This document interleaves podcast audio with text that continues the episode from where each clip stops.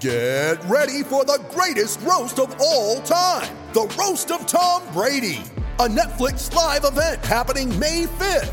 Hosted by Kevin Hart, the seven time world champion gets his cleats held to the fire by famous friends and frenemies on an unforgettable night where everything is fair game. Tune in on May 5th at 5 p.m. Pacific time for the Roast of Tom Brady, live only on Netflix. You ready? Showtime. On May 3rd, summer starts with The Fall Guy. Let's do it later. Let's drink a spicy margarita. Make some bad decisions. Yes. Audiences are falling in love with the most entertaining film of the year. Fall guy. Fall Guy. Fall guy. That's what the poster said. See Ryan Gosling and Emily Blunt in the movie critics say exists to make you happy. Trying to make it out? Nope. Because I don't either. It's not what I'm into right now. What are you into? Talking. Yeah. The Fall Guy. Only in theaters May 3rd. Rated PG-13. With threats to our nation waiting around every corner, adaptability is more important than ever. When conditions change without notice, quick strategic thinking is crucial. And with obstacles consistently impending, determination is essential in overcoming them. It's this willingness, decisiveness, and resilience that sets Marines apart. With our fighting spirit, we don't just fight battles, we win them. Marines are the constant our nation counts on to fight the unknown. And through adaptable problem solving, we do just that. Learn more at marines.com. Judy was boring. Hello. Then Judy discovered ChumbaCasino.com. It's my little escape. Now Judy's the life of the party. Oh, baby, Mama's bringing home the bacon. Whoa, take it easy, Judy. The Chumba life is for everybody. So go to ChumbaCasino.com and play over 100 casino style games. Join today and play for free for your chance to redeem some serious prizes. ChumbaCasino.com. No purchase necessary. Void where prohibited by law. 18 plus terms and conditions apply. See website for details. Welcome to Lighthouse Look Back. My name is Noel Fogelman. Be sure to subscribe to the Lighthouse Hockey channel on iTunes and wherever podcasts are found. Lighthouse Look Back is a podcast where we catch up with former Islanders, whether they have played one game or hundreds with the team.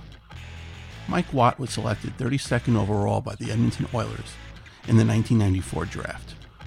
The forward made his NHL debut three years later. He played 14 games with the Oilers, scoring his first NHL goal. Following the 1997-98 season, Watt was traded to the Islanders for goalie of the future, Eric Fichaud.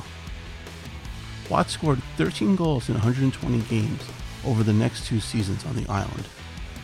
Unfortunately, Mike Milbury struck again, trading Watt to the Nashville Predators in 2001. After his stint with the Preds, Mike landed in Carolina, playing five games in the 2002-03 season. The Ontario native headed overseas before ending his career in the IHL. Find out what Mike is up to now.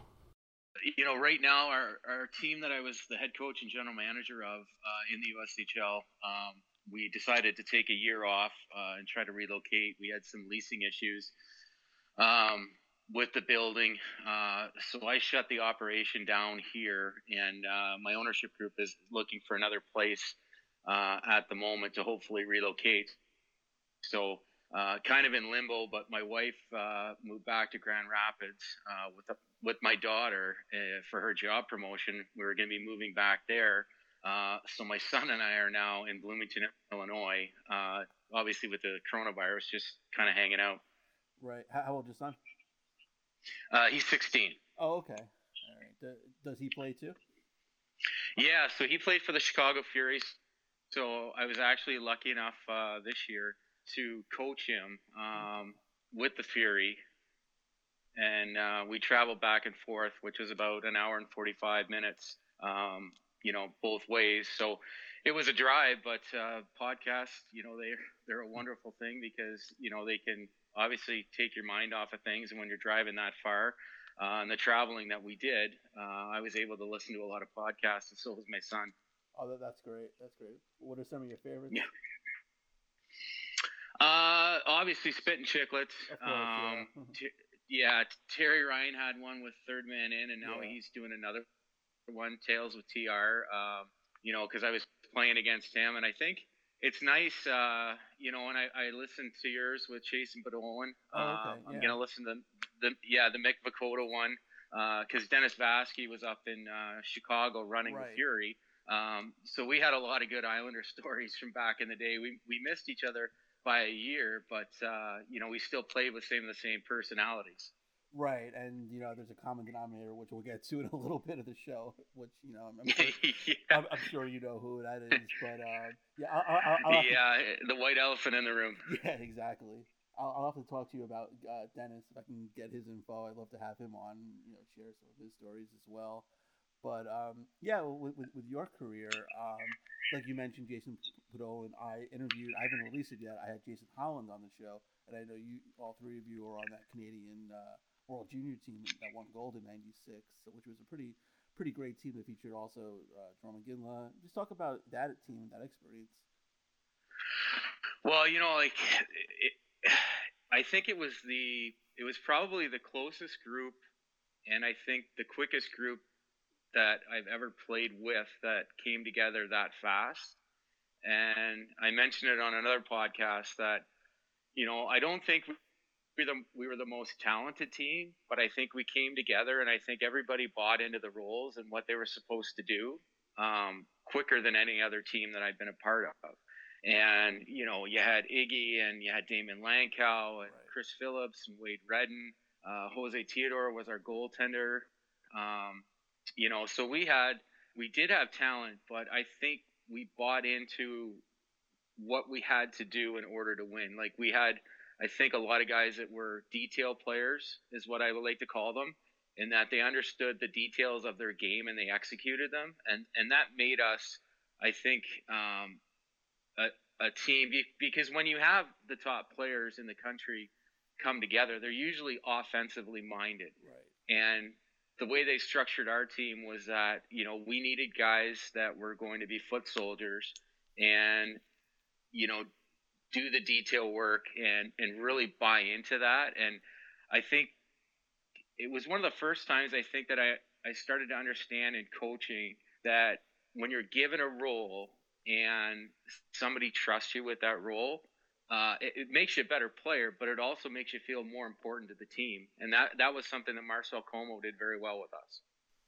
And you, you mentioned that how like the team was built, you know, to be actually you know, a team, not just you know, twenty like basically offensive minded guys. I know the U.S. Olympic team tried doing that recently. I think for also and also in the World Cup, and they basically just had twenty, you know, two way players, and it, it really didn't translate to what the tournament w- w- was you know shaped up to be. So I, I guess it's a double edged sword as well. I think it is, and you know, and I've I've started to learn that in coaching. Um, you know, and I've always said that you can't have you know 12 forwards that score 30 goals, or you know, coming from a place where they scored 30 goals, because you know who's going to pass them in the puck. Right. Um, you know, who's the type of guy that's going to go out and block shots and kill penalties.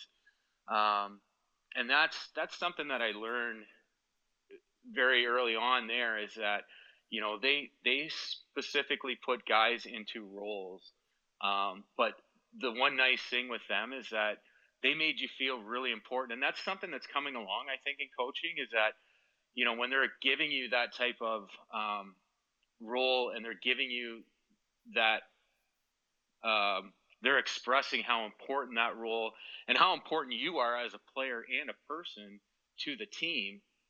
I think that was something that, you know, I really took away from that, that that was important is that, you know, you have to build the team, but you have to make the person feel important for what they're doing.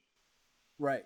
Yeah, absolutely. Now, even when you were playing, like, you know, maybe towards the end of your career, did you think about coaching? Was that something that you wanted to, you know, venture into?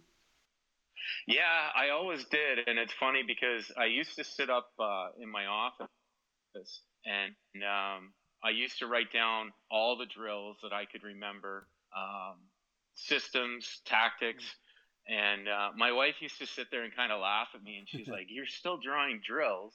And you know, coming up with these different face-offs, face-off plays, and penalty kill situations, and um, you know, it was funny because when I got into coaching, she said, you know, that that was something that was that was pretty smart. I wrote down everything and I kept it logged.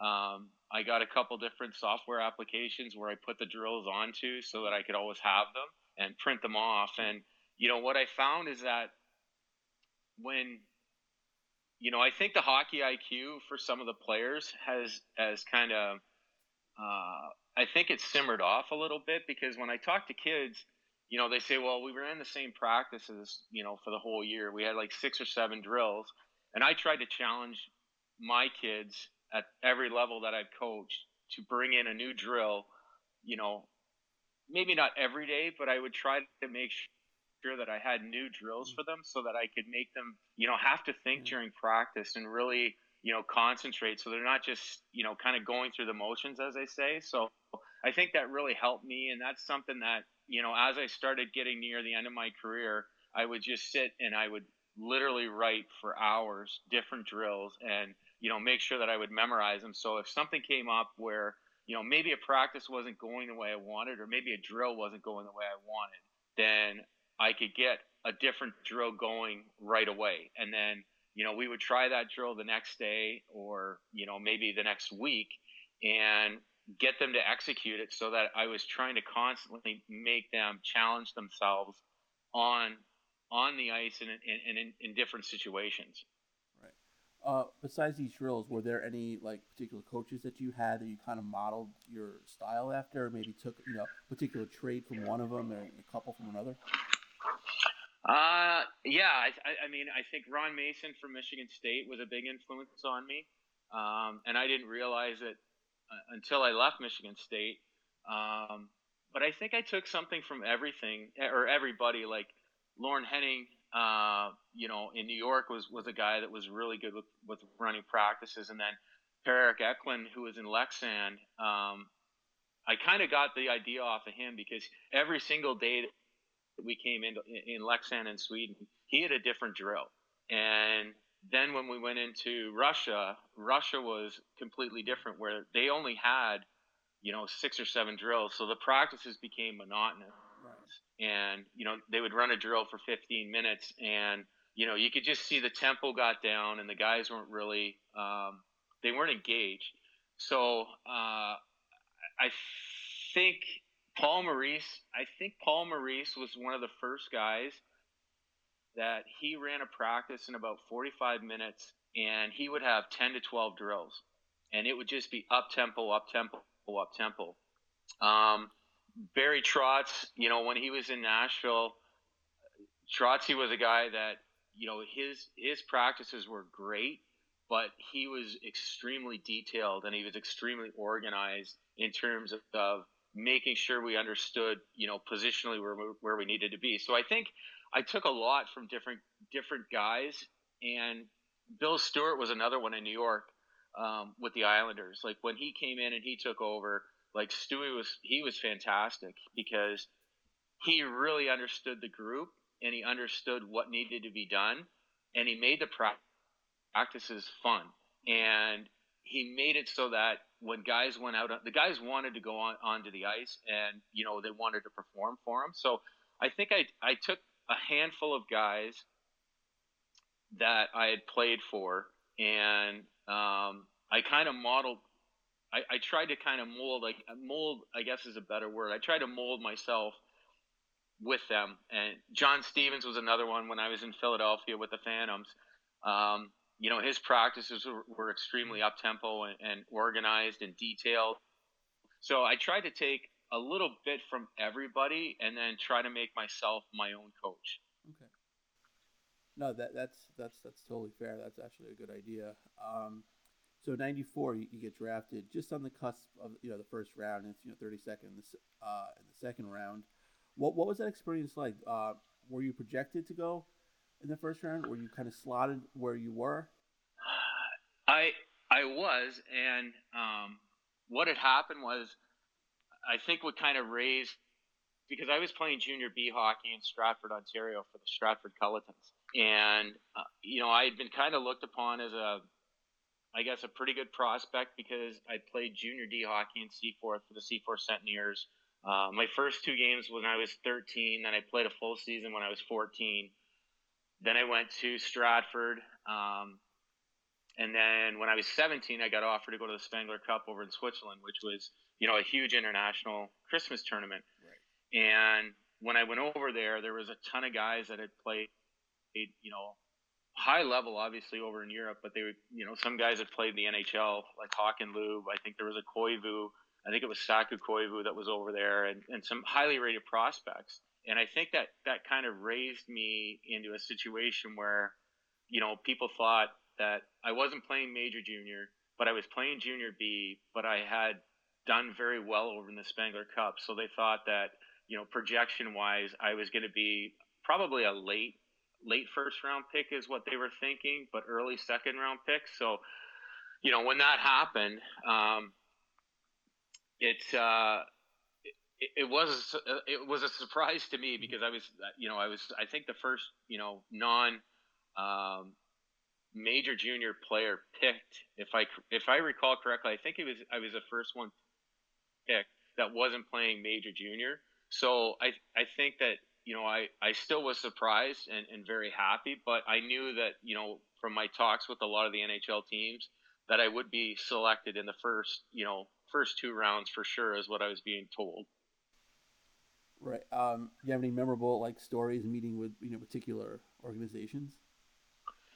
You know, I, I don't remember because I, when you, when you get into that situation, you're meeting with so many people, right. and there's so many different questions that are are you know bounced off of you, and you know it's such a whirlwind. And you're you know at the time I I was just turning 18, um, so you know I I'm still obviously you know socially.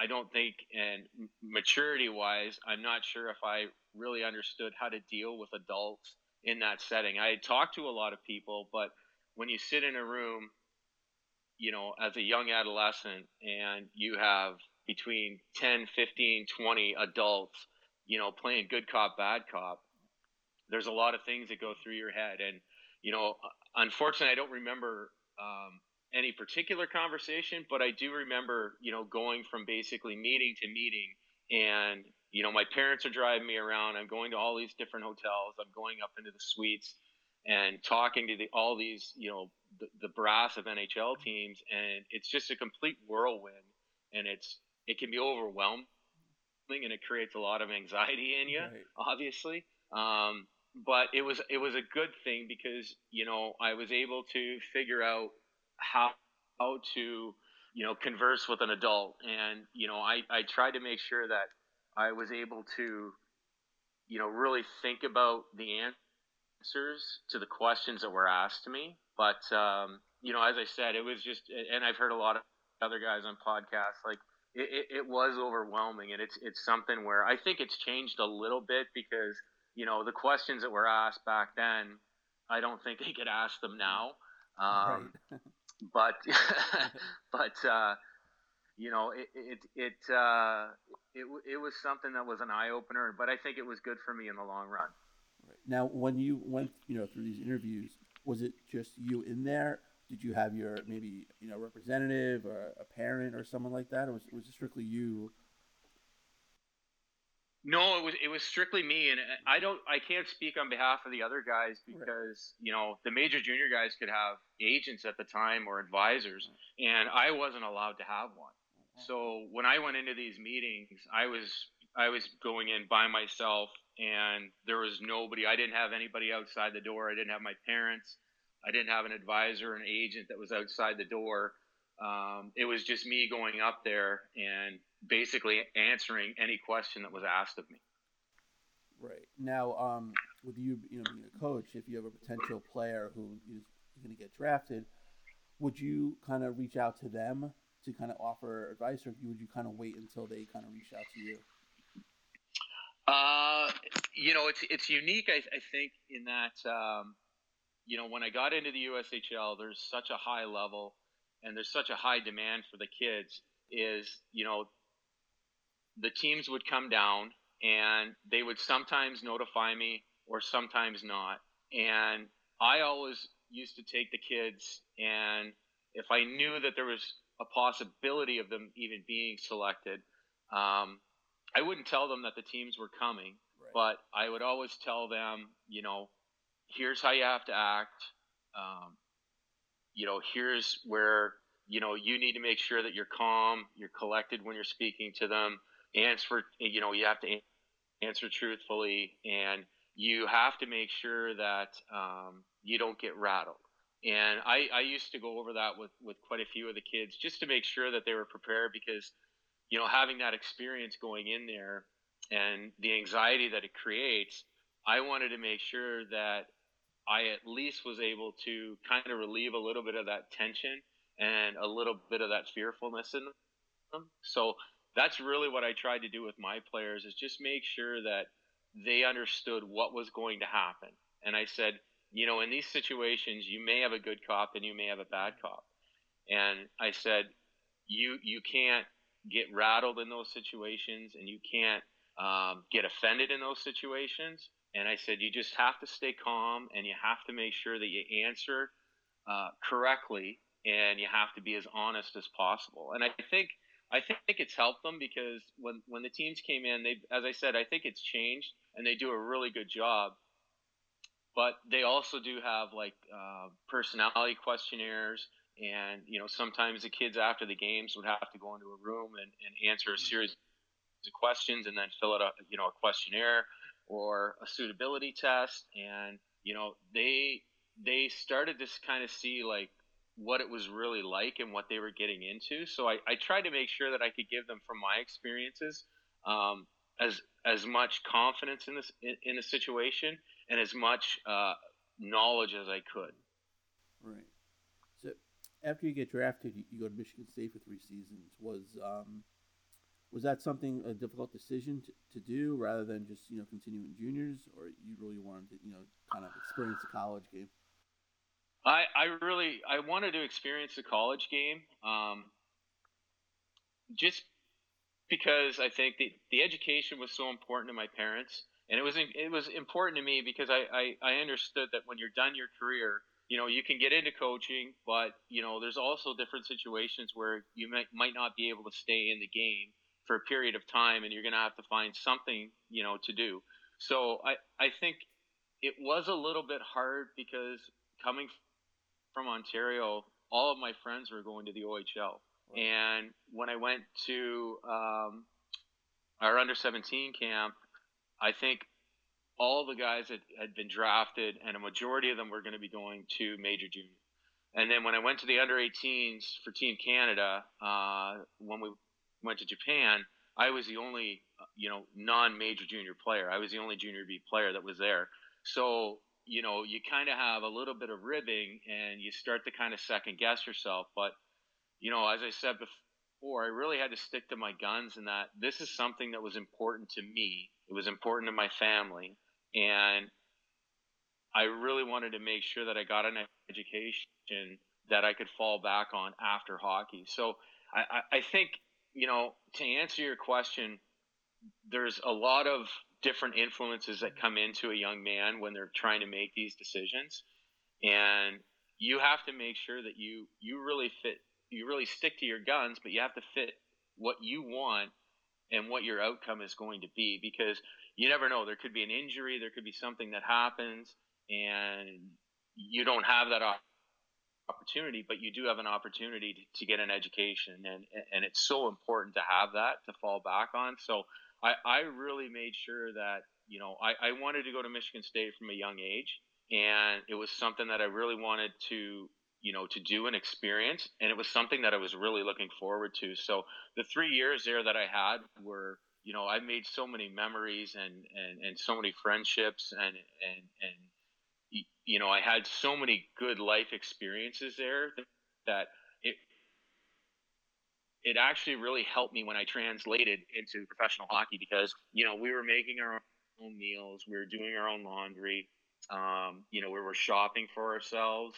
and, you know, I think that really helped me because some of the guys that had played major junior, they weren't able to do some of those things. Like, you know, cooking was foreign to them, doing their own laundry was foreign to them, you know, just going to, you know, a grocery store and, and, and getting, you know, proper meals.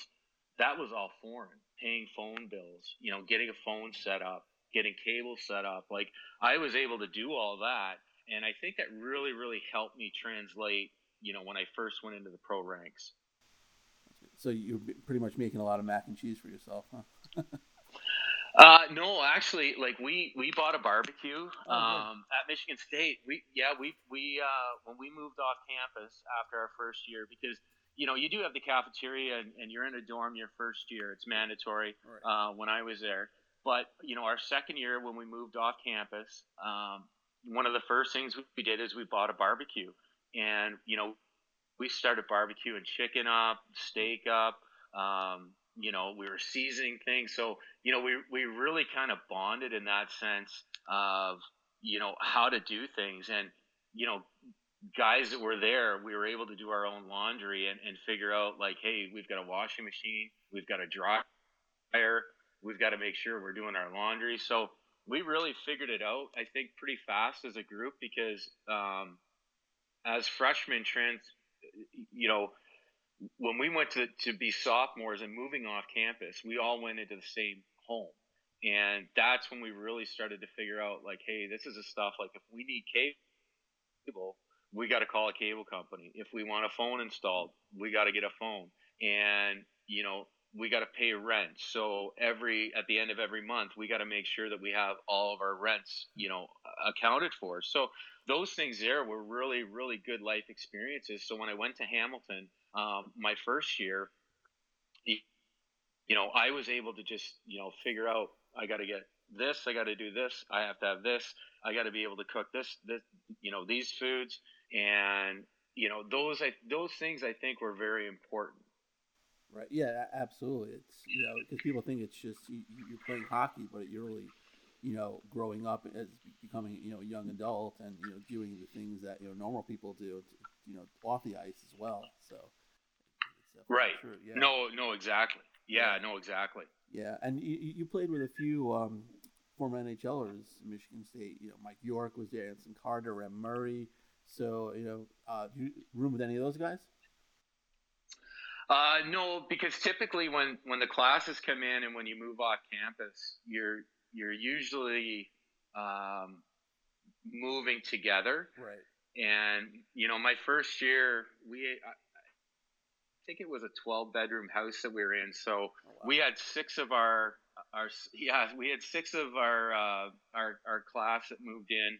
Um, we had a couple girls on the volleyball team. Uh, we had a couple of soccer players, and then we had two buddies that were, you know, we were extremely. We became very, very close as freshmen, so we all moved in together, and that was something that was, you know, uh, I think an experience because you had to make sure that you were taking care of yourself and you know because you have classes that you have to go to you have practice that, that you have to go to and some of the seasons they they would kind of crisscross. So we had to make sure like you know everyone was getting a ride to where they had to be. So there were some times where if we had to drive to the rink we would take some of the soccer girls um, to their facilities so that they would be able to practice and then and kind of wait around pick them back up come back to the house uh, cook a meal and you know watch a movie or something like that.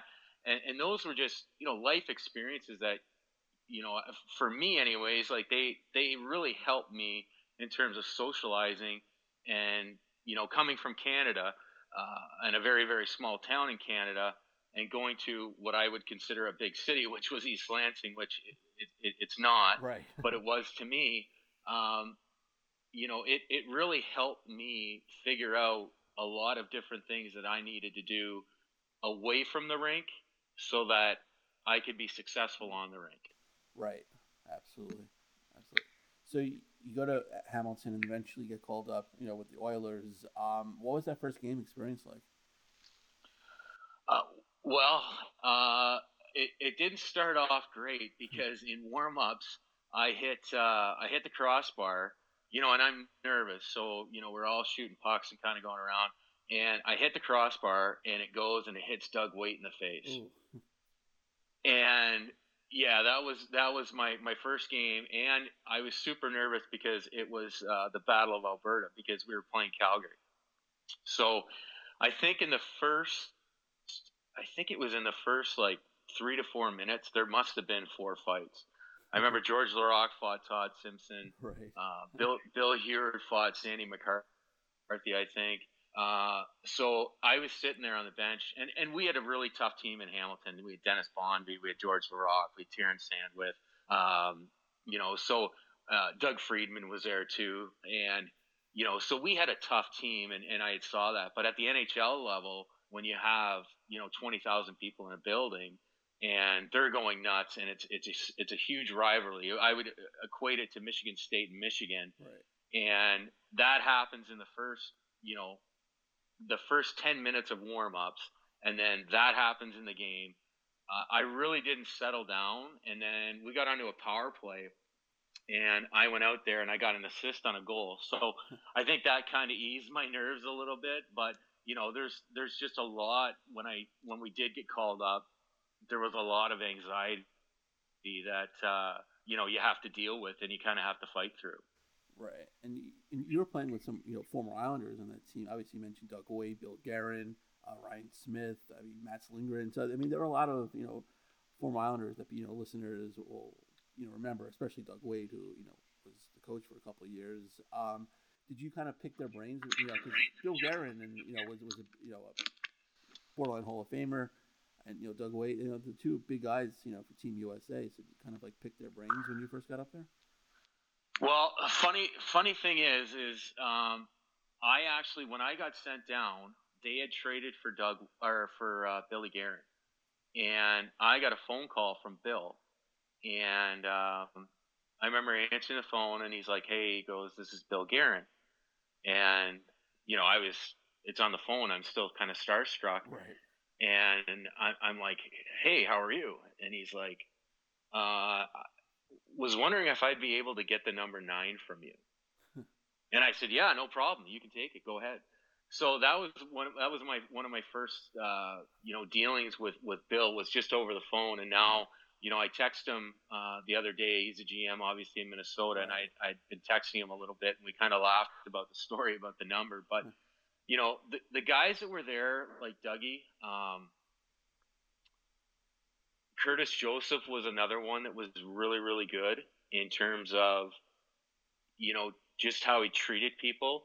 Um, Bryan Marchment, like he was super to me. Uh, the, the guys were great knowing that, you know, you're a young guy coming in. And uh, a funny story is my first NHL goal, we were in Ottawa. And uh, Curtis Joseph, we were in the changing room before the game. And he looked at me and he's like, Waddy, he goes, I think you're going to get one tonight. and I, I kind of was like, well, yeah, that'd be nice. Like, I'm kind of squeezing my stick right now. And, you know, sure enough, I, I, I got an opportunity with uh, Jason Arnott was in the corner and I was driving to the net and uh, he threw it in front. And uh, I, I just got enough wood on it that uh, went through Damian Rhodes' legs. And, you know, that was my first goal. So, you know, th- those guys, and they were so happy for me. Um, you know they they really you know made me feel good like they they were so i think some of them were so they were more excited for me than i was that i got my first nhl goal. Yeah it's, i mean it's something that they can never take away from you you know they, your first goal and it's uh, however it happens it's it happens back of the net. Right yeah, right. absolutely. So you know i guess the following year is when you get traded to the Islanders. And um, it's a funny story. When, when I had uh, you mentioned Jason Podollan before, and he was telling me the story about when he was going through his draft interviews, and the Toronto Maple Leafs said, "Oh, they're going to take him. I think at 15 or 16." Uh, you know, he was getting well excited. All of a sudden, they draft Eric Fichaud, who obviously you got traded for. Um, you know, Mike Milbury loved trading goalies, like you know, basically changing pants. Uh, so yeah. So you, you, get traded to the Islanders, and obviously that was kind of a low point at that time when the Islanders. Um, were you excited for the opportunity? Were you kind of like you know kind of apprehensive? What, was your initial reaction to the trade? Uh, you know, I, I think for me it was a it was a good thing because Edmonton had so many guys that were you know high level like you know, as you said, they had Billy Guerin, they had Dougie Weight, um, they had Kovalenko, they had uh, Boris Mironov. Uh, so, you know, with with the guys that were there, I, I didn't think I was going to have an opportunity because they still had some longevity in their careers.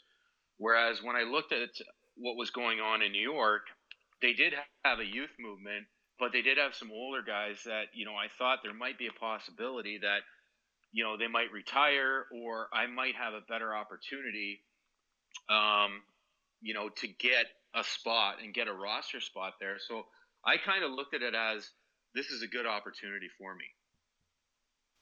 Right, and you know, because that team had some good young players still. I mean, it was Ziggy Palffy. You know, they got traded for Robert Reichel. I mean, obviously, you know Bryan Smolinski. I mean, so they, actually had some good. I was just, I, I just don't know what the issue with that team was. I don't know if it was obviously, you know, Mike Milbury or just not keeping a certain team together because they, they had good players throughout his tenure there, but it just traded them left and right. So I, I don't, I don't really know why he couldn't keep a team together. I know, uh, you know, you know, maybe ownership had an issue and kind of directives with with salary cap or you know not salary cap back then, but just you know keeping the budget down. But young guys don't make a lot of money. yeah, and, and that's you know like we had Chara, we had Berard, we right. had Eric Brewer, uh, we had Luongo there. Um, you know, I, I think I think the issue, for me, anyways, I think the issue is that there wasn't enough patience right. with some of the younger guys, and that you know they have to be able to make mistakes, and there is going to be some growing pains. But I don't think he gave enough guys. Like you know, they traded McCabe before I got there. Uh, Chara was sent down. Um, they traded Berard. Uh, you know, Brew, they gave him an opportunity. Timmy Connolly, they gave him a good opportunity. Uh, but some of the other guys, I don't think they gave them the opportunity to grow into themselves and grow into their game. And if you look at a lot of the teams now, you know, they're giving these kids opportunities to make mistakes, grow into their game, and understand that there's there's there's going to be some growing pains, and you know you you have to be able to live with that. And back then, I don't think Mike had the patience to do that. And I think that really affected the organization because, you know, if, if you turn a company over year after year after year after year, it, it's hard to sustain and it's hard to, you know, make, make that company, company viable.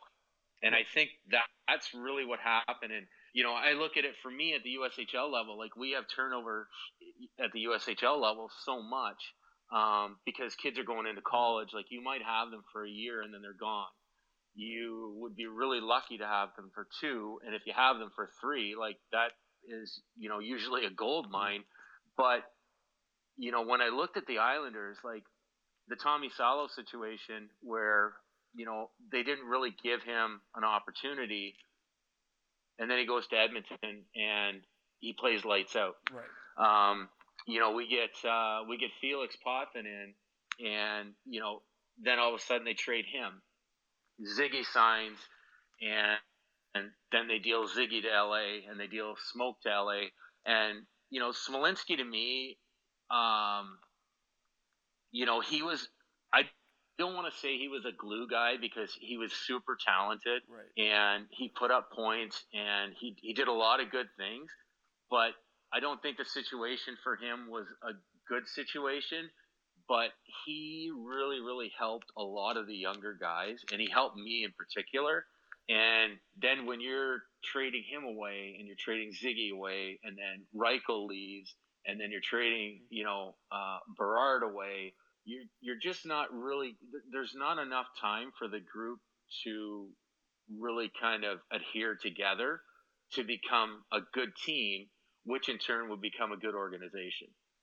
Right, that's so true. Especially when there's no expectations on, on the team, there's no pressure. You'd figure you'd want the team, to, you know, to kind of grow. Uh, you know, obviously, I don't, I don't think Milbury had any, you know, issues with job security back then. You know, they were having issues with ownership. I think they were, I think he was safe. I think he was pretty much running, you know, the whole organization. So I don't think that there was any issues with him losing his job that he felt pressure to make these moves. No, and, and that's that's so true, and that's I think as a group we kind of looked at it like that too, and I think that was a I think that built frustration because when you have changes in ownership that many times in that short of a span, you know, they they're going to give the guy that was there the opportunity to make the most of it, and he's going to say what he needs to say in order to keep his you know his position. And I think that's really what happened is that when you had, you know, I don't know how many. I think we had the year I got there. There was a change of ownership the year before. Then we had another change of ownership going into my second year, and you know it was basically just fire sale after fire sale. But you know the one person that's there is keeping their position, and I think if if they would have, you know, when Mike stepped down, we were in Pittsburgh and we were on the bus, and you know, Mike basically just stood up and said, you know, you guys need to get, and I'm paraphrasing, you hmm. guys need to get your shit together, right. or you know, you're all going to be gone. And then he just walked off the bus, and Stewie took over. Well, Stewie had a completely different, you know, thought process and coaching style and coaching philosophy that really helped us as a group. And I think if they would have just continued that and and you know let us build off of that, and you know we had we knew we had Luongo coming up, and he was going to be a stud, right. and everybody knew that. And you know they obviously sent him to the minors, and they wanted him to kind of get you know his feet wet there and understand it and figure out the pro game. But then they called him back up a couple times. I think if they just would have let that young group and I would, I think I would put myself in that category too. I think if they just would have let us kind of, you know, figure it out on our own and, and have some good guidance and, you know, let Mike take care of the GM situation, I think that that organization would have turned around a lot quicker than what it did because it took a long, long time to to really get the organization back on its feet. Yeah, I mean, it really did, and you know, there's no problem with trading young players if you're bringing back, you know, a veteran. You know, they did that with Connolly and Taylor Pyatt, and they got you know Michael Peca, who you know was great. Even I know the Yashin trade worked out, and you know, at, at the time, but you know, obviously you look at it now, it was a disaster. But you know, just trading young, you know, getting Trevor Linden in when trading, uh, was it McCabe and Todd Bertuzzi? It was just like some moves, I think he felt just one day I'm going to make a trade, and then let me see who I can get rid of to bring in. It was like he was running the team as a fantasy hockey team.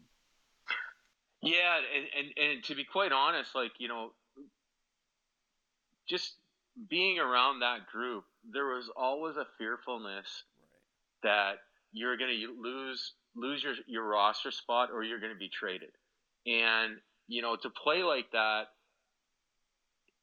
especially you know in the National Hockey League, that's a hard thing to do mentally because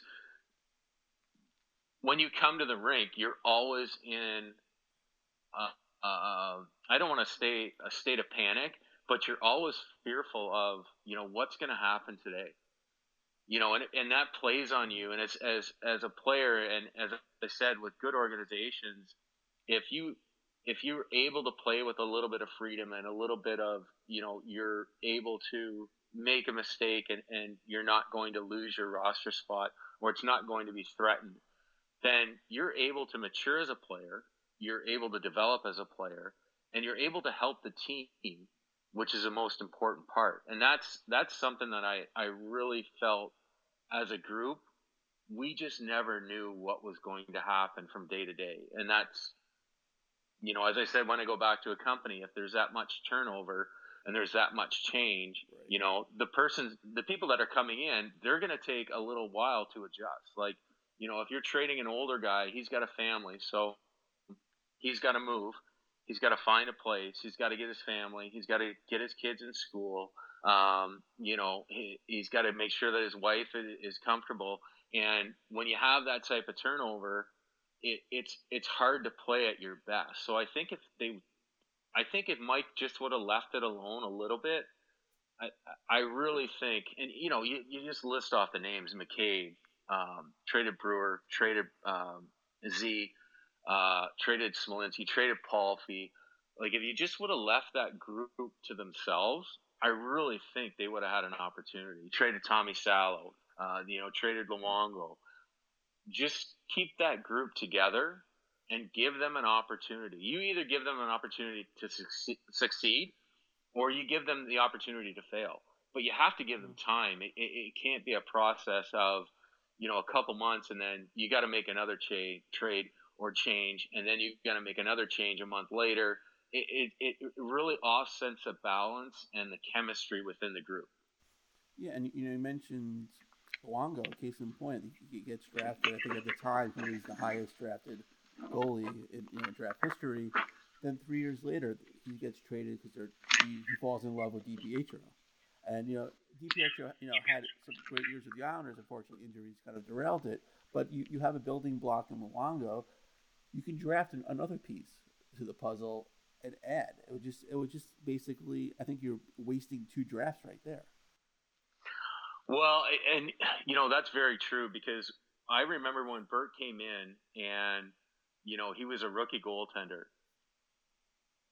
and every guy in that locker room when they saw him on the ice like even though we we knew he might get sent down we we knew that he was going to be something special right. you know and you know we had Wade Flaherty there like he was a great mentor um, he was a great guy with with Tommy Salo. he was great with Felix Potvin he knew his role but he was a fantastic mentor to all those goaltenders because he was older.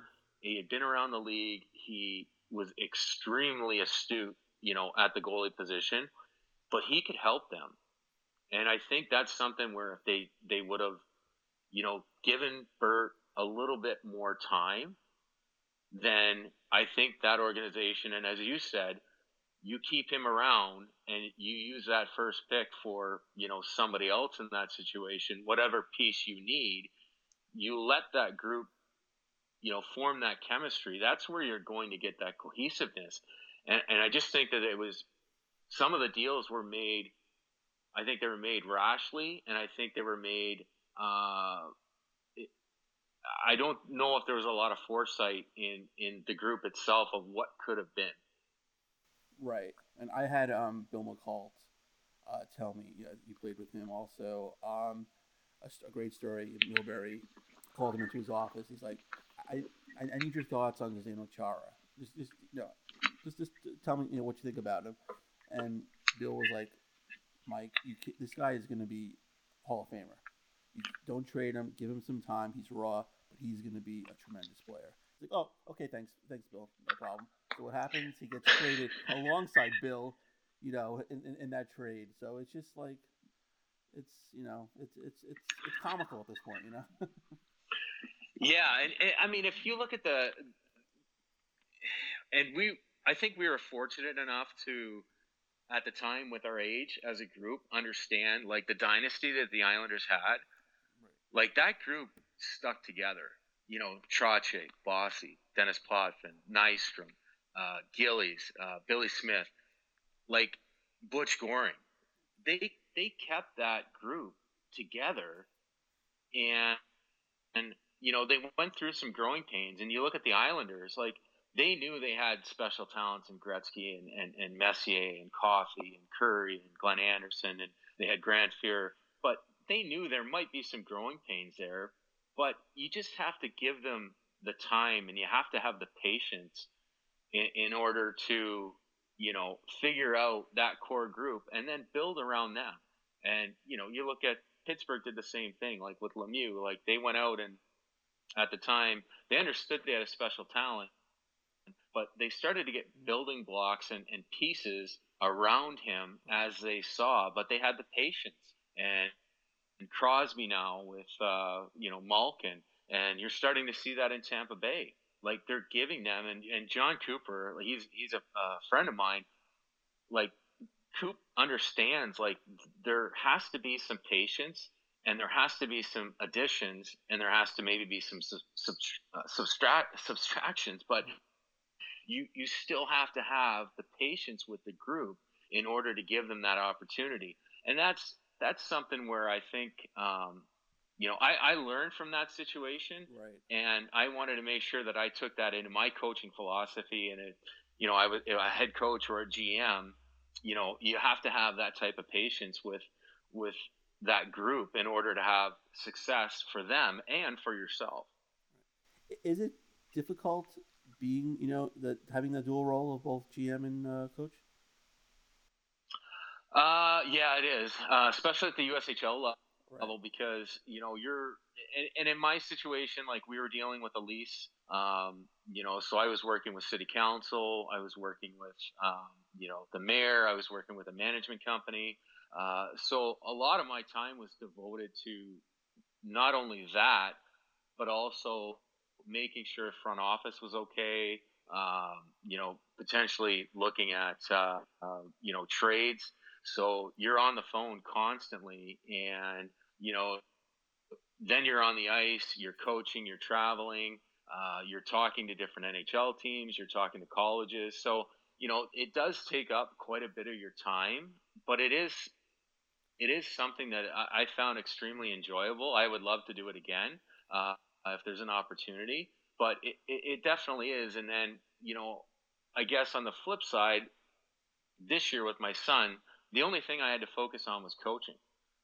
So I coached my son, and you know I was constantly looking at different videos, different face-off plays, different uh, drills that I wanted to execute in practice. You know, different systems, so I kind of started to see, you know, where you have those two responsibilities, and if they're separated, you could probably be a little bit better at one than the other.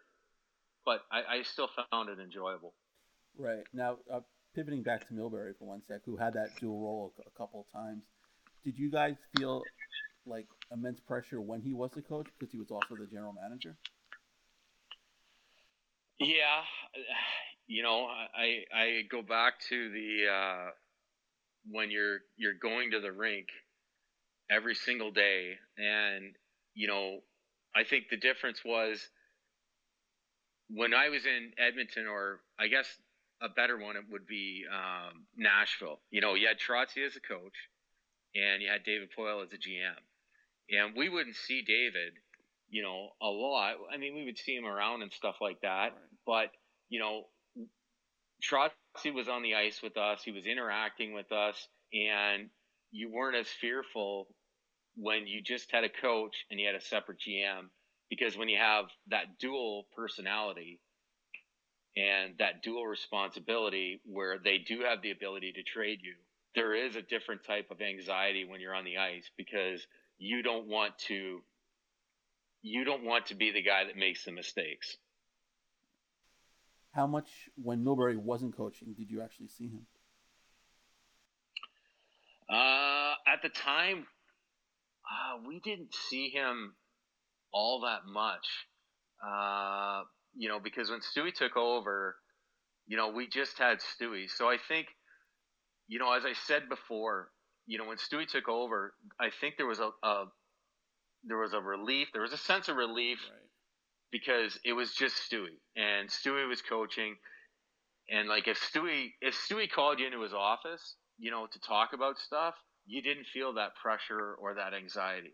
When Mike called you into the mm-hmm. office, mm-hmm. there was definitely a, a sense of you know anxiety of you know like why am I going there? Like what what's going to happen? Because he did have that the ability to pull the trigger to move you. Whereas Stewie didn't have that.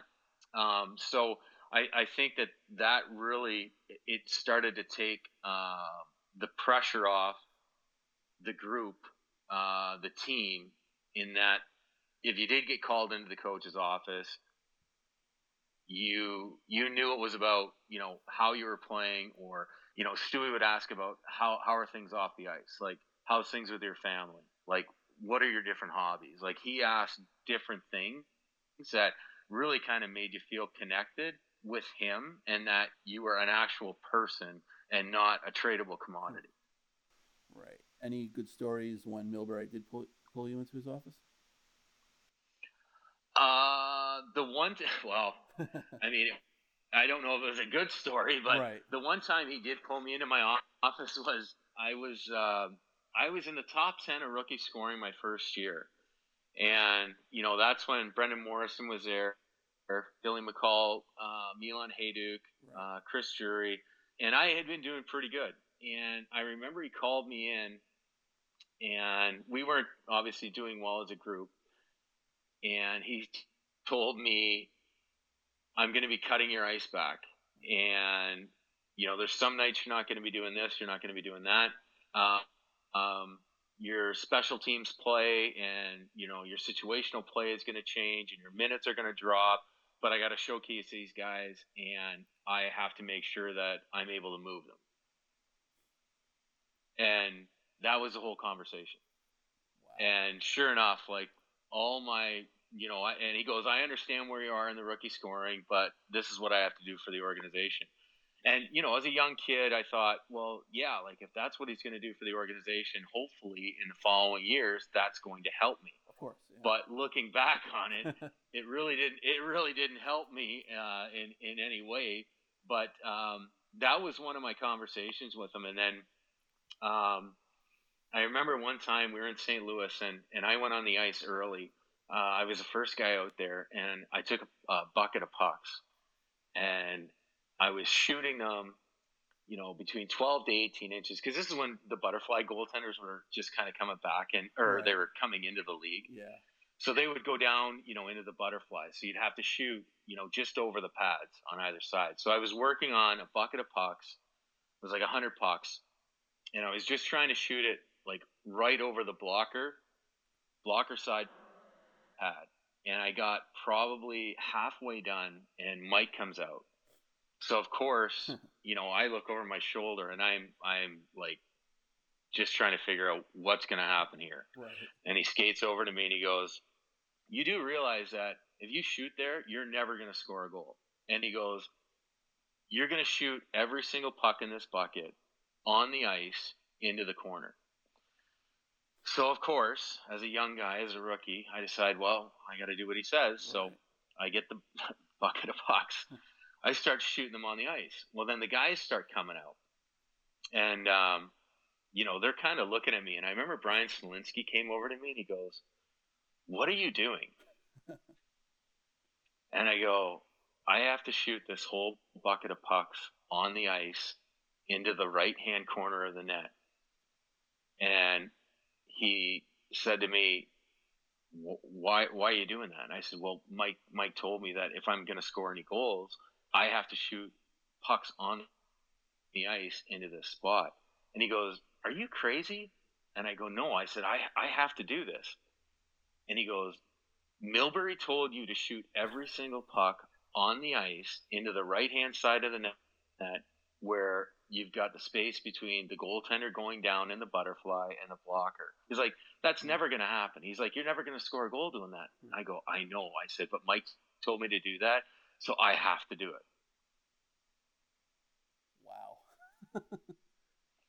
so that's what I did. And, and then there was another one. Um, we went to Lake Placid, and this doesn't involve me. It involves Mike Rupp, unfortunately. Okay. But, uh, you know, Rupper was a big guy. Right. And, you know, he, he was a uh, he was a power forward.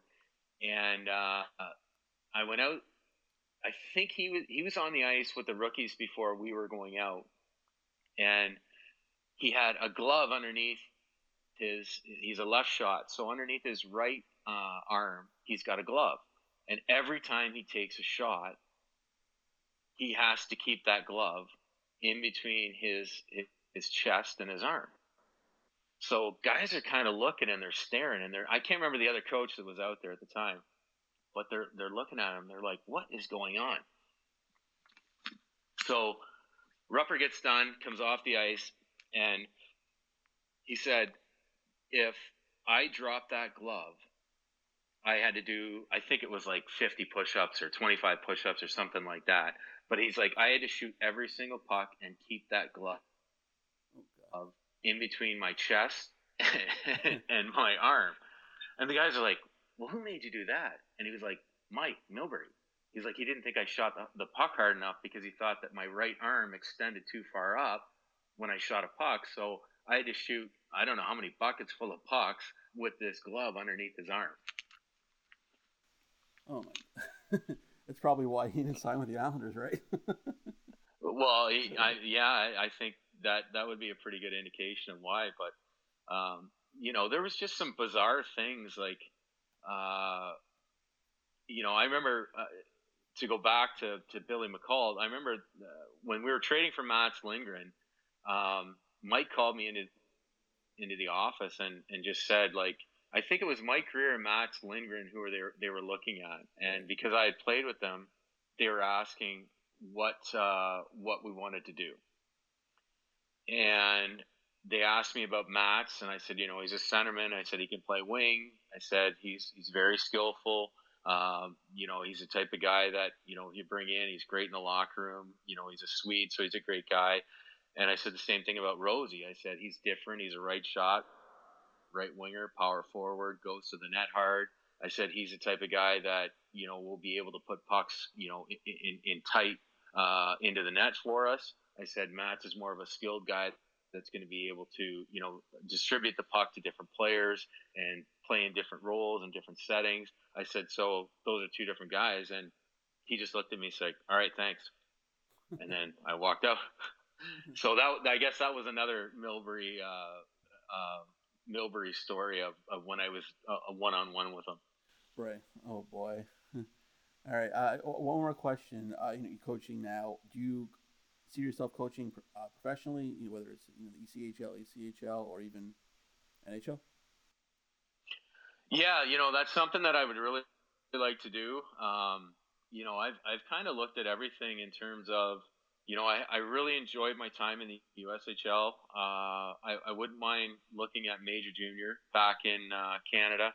Um, you know, but I, I I think the ultimate for anybody is that they want to get to the NHL to be a coach. And, you know, for me, whether it's, you know, an assistant or a skill development coach uh, or a head coach, uh, you know, at some point in time, you know, I would, I would definitely like to be able to move up, you know, in, in terms of my career as a player and as a coach, I think they have kind of the same parallels is that you always want to be moving up and you always want to be, you know, getting to that next level. Um, but the flip side is, is that I've also looked at college where, you know, there's a little bit more stability. There's less games, but there is a lot more recruiting that you have to do.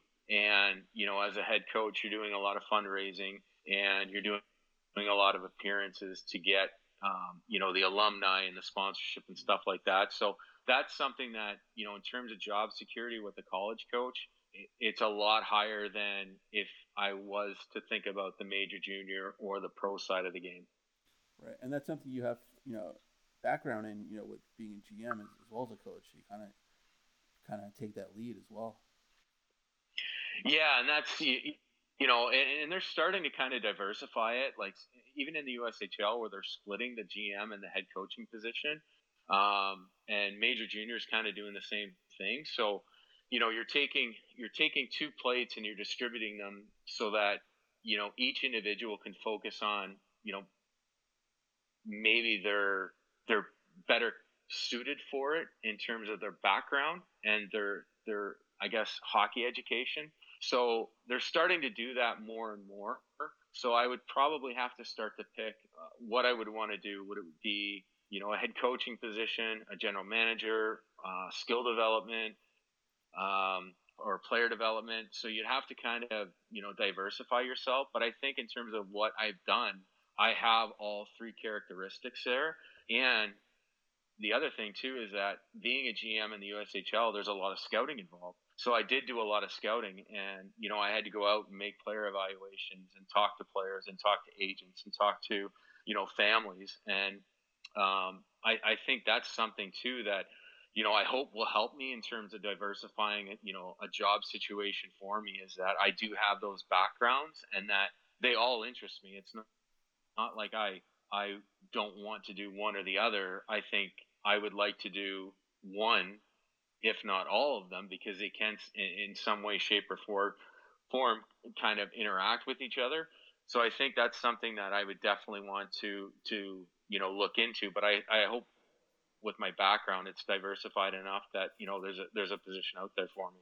Yeah, but Mike, I wish you nothing but uh, the best luck. You know, over, over the next year, and hopefully you guys relocate and find you know find a great city. But thank you for your time today. I really appreciate it. No, thank you. I really appreciate it. Anytime. And a special thanks to Mike for joining me today. I mean, some of those stories were fantastic. And you can follow Mike on Twitter at MikeWatt19.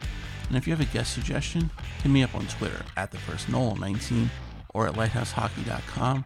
Check out all the amazing shows on the Lighthouse channel featuring PT Isles, Islanders Anxiety, Isles Buzz, Islanders Award winners, my favorite Islander game, and of course, Lighthouse Look Back. And check out VintageIceHockey.com for all your defunct logos. They do a great job on there. And if you use the code BUZZ15, you can get 15% off your purchase. They have t-shirts, hoodies, mugs, VintageIceHockey.com, and we'll see you next time on Lighthouse Look Back.